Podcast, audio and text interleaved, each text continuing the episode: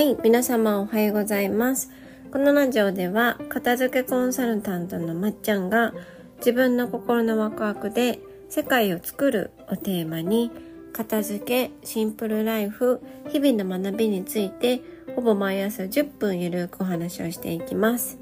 はい、皆様いかがお過ごしでしょうか、えー私は昨日の夜に、夜中に、とことこ、えーマクドナルドまで歩いて、あれを食べました。あの、グラコロをね、食べました。はい。あの、私、季節をすごい楽しむのが、まあ、片付けをしてから好きになったんですけど、まあ、それって日常のその、まあ、普通、まあ、普通ってすごくいいことですよね。平和な、こう淡々とした毎日の中での小さな喜びとか特別とかをこう作る拾い上げるためには一番季節にのっとってその自然の流れとかにのっとって動くのが一番うんなんて言うんですかね考えなくていいっていうか変化があるんですよ。だからまあ昔のねあの人間とか日本人とかっていうのはその季節の移ろいをこう和歌に読んだりとかしてたんですよね。なんか江戸江戸時代じゃないかその平安時代の時のねあの生活ってすごい都会の生活はこうきらびやかなものじゃないですか。人を集めてさあの玉なんだ？玉を蹴って遊んだりとかマリカ蹴って遊んだりとか和歌を読んだりとかなんかね暇そうだなって。ちょっと思ってたんですけど。でもあなたたちもすごい仕事をしてたみたいなんですよね。そう。でもその中でもその季節の移ろいをこう感じながら日本語を現代語訳にするとちょっとなんかそれどうなみたいな和歌とかも読みながら日々をねやっぱ楽しんでたんですよね。今みたいにゲームとか美味しいもんめちゃくちゃ美味しいものとかこう刺激的な遊びとかなかったけれどもそうやって日々の中でこう楽しみをね自分たちで作ってたんだなって思うとあ私らもそれ別にできるじゃんって思ったわけですよ。そう、まあ、何で思ったかちょっと覚えがないですけどもともとそういうことが好きだったってわけではないのでそう。あえて楽しむためにやり始めたみたいな感じなので、まあ、そんなこんなでね企業の戦略にわざとこうピヨって乗ってケンタッキーとかグラコロとか食べてきたわけですけども。そう。めっちゃ乗っちゃってますけどね。そう。ポッキーの人とかも乗っちゃってますし。まあそんな感じでねあの美味しかったですっていう話。はい。美味しかったですグラコロ今日のテーマはまあちょっとそれにちなんでですね。あの片付けであるものをないとせず、まあ、拾い上げて認めるっていう話をしようと思います。これなんで、何かっていうと、まあ、物もそうですし、まあ、自分の感情とかもそうですし、まあ、何でもそうですけど、実は持っているものとか、実はもう、その環境にあるもの、自分にあるもの、自然もそうですし、物もそうですしお金もそうですし人もそうですけどそれをね、まあ、ないものとせずちゃんとあ自分は持ってるんだって認めたるとかあるものをちゃんと自分の人生を豊かにするために使えるようになる。ただただそこになんかなんだろうゴミのように存在してたりとかそれに対して愚痴を言い続けたりとかないものとして、えー生きていくんじゃなくてちゃんとそれを自分のためにまあ使うって言い方はあれですけど、うん、あの使って自分の暮らしとか人生っていうのを豊かにできるようになる手段としても片付けっていうものがあるんですね。例えばですけどあの、まあ、お部屋のね隅っこに例えば花瓶があったとします。で花瓶があるなーって無意識の状態で思っていてで花瓶にほこりがかぶっていたとしたらそれってただのまあガラクタの一環ですけどそれが片付けでねあそこにあるんだっていうね認知をしますよね。そうするとあ花瓶がある。ということは私は花瓶を使うことができる。ね。ああなんか普段から花を生けたいなってそういえば思ってた。みたいなところであじゃあ花瓶にお花を入れてみようみたいな、えー、流れになるんですよ。そう。で、これはまあ物だけじゃなくて感情もそうなんですね。例えば、えっと、なんだろうな。片付けを通してっていう事例を言ったら、何かこう本を読んだ時に、まあ、喜びとかね、なんかこう嫌、喜びとかいい気持ちになるものだけじゃなくて、なんか嫌な気持ちになる、まあ、本とかね、写真とかいろいろあると思うんですよ。思い出が詰まったものっていうのは。で、その感情を見たくない時って、その本をこう視界から避けたりとか、まあ、開かないようにしたりとか、え目にしないようにするんですよね。そう。でもやっぱり部屋の隅っことかに置いてたりしたら、ふとした時にそれを視界に入れて、ちょっとこう、日常の忙しい時とかに、ふと嫌なことを、その本を目にした時に思い出したりとかして、どんどん嫌になって、どんどん部屋の隅に追いやっていったりするんですよね。そう。まあでもその感情にね、向き合う、タイミングじゃない時とか、エネルギーがない時っていうのはそれでいいと思うんですけど、でも向き合わないとそれってずっとその負の布石みたいなものを自分の人生のところにこう置いてあるみたいな感覚ですよね。自分が、まあ例えば私ひじきがあんま好きじゃないんですけど、すごい香ってるひじきを部屋の隅っこにこうお供えしてあるみたいな感覚ですよね。それ私的にすごい最悪なんですけど。そうでも時間がないとそのひじきをこうし、片付けられないみたいな感じですよね。でも、ひじきはそこにいつもあるんですよ。時々ひじきが香るんです。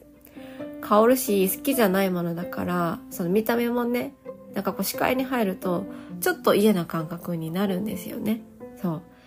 なんか自分がすごい好きな本を読んで、家でくつろいでてもひじきが視界に入ってくるみたいな。最悪ですね。はい。まあ、そんな感じで、まあ、感情をね、自分がそのものとか、ものだけじゃなくて人とかもそうですし、何か人に言われた時とかもそうですけど、まあ、全般的に自分が何かを目にした時とか、何かしようとした時にどう感じてるのかっていう感情をね、こう拾えるようになるんですよね。そう。で、あの、ちょっと前のねあのヨガのゆきこさんともお話ししてましたけど感情っていうものをねあの、まあ、拾わなくなるんですよ大人になると。そうなんでかっていうと、まあ、特に負の感情ですよね怒りとか悲しみとかいちいち拾ってたら、まあ、疲れるし社会の中で結構その拾ってたらままならないことってたくさんあるじゃないですか。しんどくても仕事しなきゃいけないとか、しんどくても 子供の世話とか、なんかパートナーのお世話とか しなきゃいけないとか、そういうこと結構あると思うんですよ。だから子供みたいに、こう、感情を拾い上げて、こう、体で全力で表現したりとか、その瞬間にこう、人に伝えるおお腹が空いたとか、仕事したくないとか、今日はや嫌なんだみたいなことをなかなかできないし、やってられるわけじゃないじゃないですか。だから感情を拾うっていうことをね、私たちはね、忘れちゃうっていうか、やらないようになってくるんですよ。トレーニングでね。そう。でもそれがすごく強くなると、感情があるのに拾わない、無視する。さっきのものと一緒ですけど、そこに絶対的に絶対的にあるだろうっていうね。絶対的に私これ多分怒ってるだろうみたいな。怒ってたり、イライラしてるだろうっていう時でも、それをね、ないものとしちゃうんですよね。でも、あるものをないものとするっていうのは無理なんですね。無理無理無理。人間もね、動物だから、あの、感情っていうのはね、あるんですよ。絶対的に。あの、脳の奥の深いところに脳幹っていうところがあって、まあ、その辺から感情っていうのは発生して、あの、大脳変影系っていうね、脳の一番外側の大脳皮質のちょっと内側にある大脳変影系っていうところが、え感情をすごい作ってるんですけど、でそこで自然的にこう発生するものなんですね、感情っていうのは。動物も発生するから、人間も生きるために発生するんですよ。怒りとか、こう、恐怖とか、そういったものっていうのは人間とか動物が生きていくために、リスクをこう回避したりするために生まれるんですけど、でそれを人間っていうのは、えー、前頭葉っていう人間が人間である、あることをこう司っている理性っていうものを前頭葉でこう生まれて、それが感情を制御してるんですけど、感情っていうのは、まあ、動物でも人間でも絶対的に発生するもので、それを制御してるから、してるから人間なんですけど、ホモ・サピエンスとか。でも感情っていうのは絶対的に自然に嫌がおうでも生まれるんですよ。生まれる。動物でも生まれるから。だから感情というものにラベルはなくていいとか悪いとかなくて、ただそれを、あの、ガン無視するのはだから無理なんですよ。生まれるからね。そう。だから感情を拾い上げるのはすごく大切なんですね。あるからないものとすることは無理で、ただその感情をどう扱うかっていうのは人間が人間たるものなんですよね。そう。理性でどう扱うのか。それを行動に出すのか、それを言葉にするのか、制御をして、あの、自分の中でそれを消費していくのかっていうのは人間ですよ。感情を全部そのまま出せって言ってるわけじゃないんですけど、出したら動物と一緒ですからね。そう。ただそこに絶対的にあるものを、あの、ないものとするっていうのは、やっぱり難しいものでも、感情でも、何でも難しいです。だったら、やっぱあるものをあるものとして、そっからどうするのかを、えー、考えた方が、効率的って言ったらあれですけど、うん。なんだろうな。日常をワクワクするためには、えー、すごく大切だと思います。何でもそうですけど、現状を把握して初めてどうしたらいいのかとか、どう動けばいいのかとか、あの、考えられるので、やっぱ、ないものと無理やり自分に思い込ませるっていうのは、それこそ SDGs じゃないので、そう。やっぱ、あるものをちゃんと、ちっちゃくても、どんだけちっちゃくても、あの、拾い上げていくと、えあの、あ、自分今怒ってんだなとか、自分イライラしてんだなとか、あ、自分今逆に嬉しいんだなとか、あ、自分今美味しいと思ってんだなって、自分をこう認めてあげられるというか、ね、あの、自分の人生を自分でコントロールして、コントロールって言ったらですけど、自分でこう舵を取ってね、あの、楽しんでいくためにはすごく大切だし、私はそれは片付けですごく、えー、学んだことなので、そう皆さんもね、ぜひ自分の感情とか、ものとか、目の前にあること、目の前に生じていることを、そのまま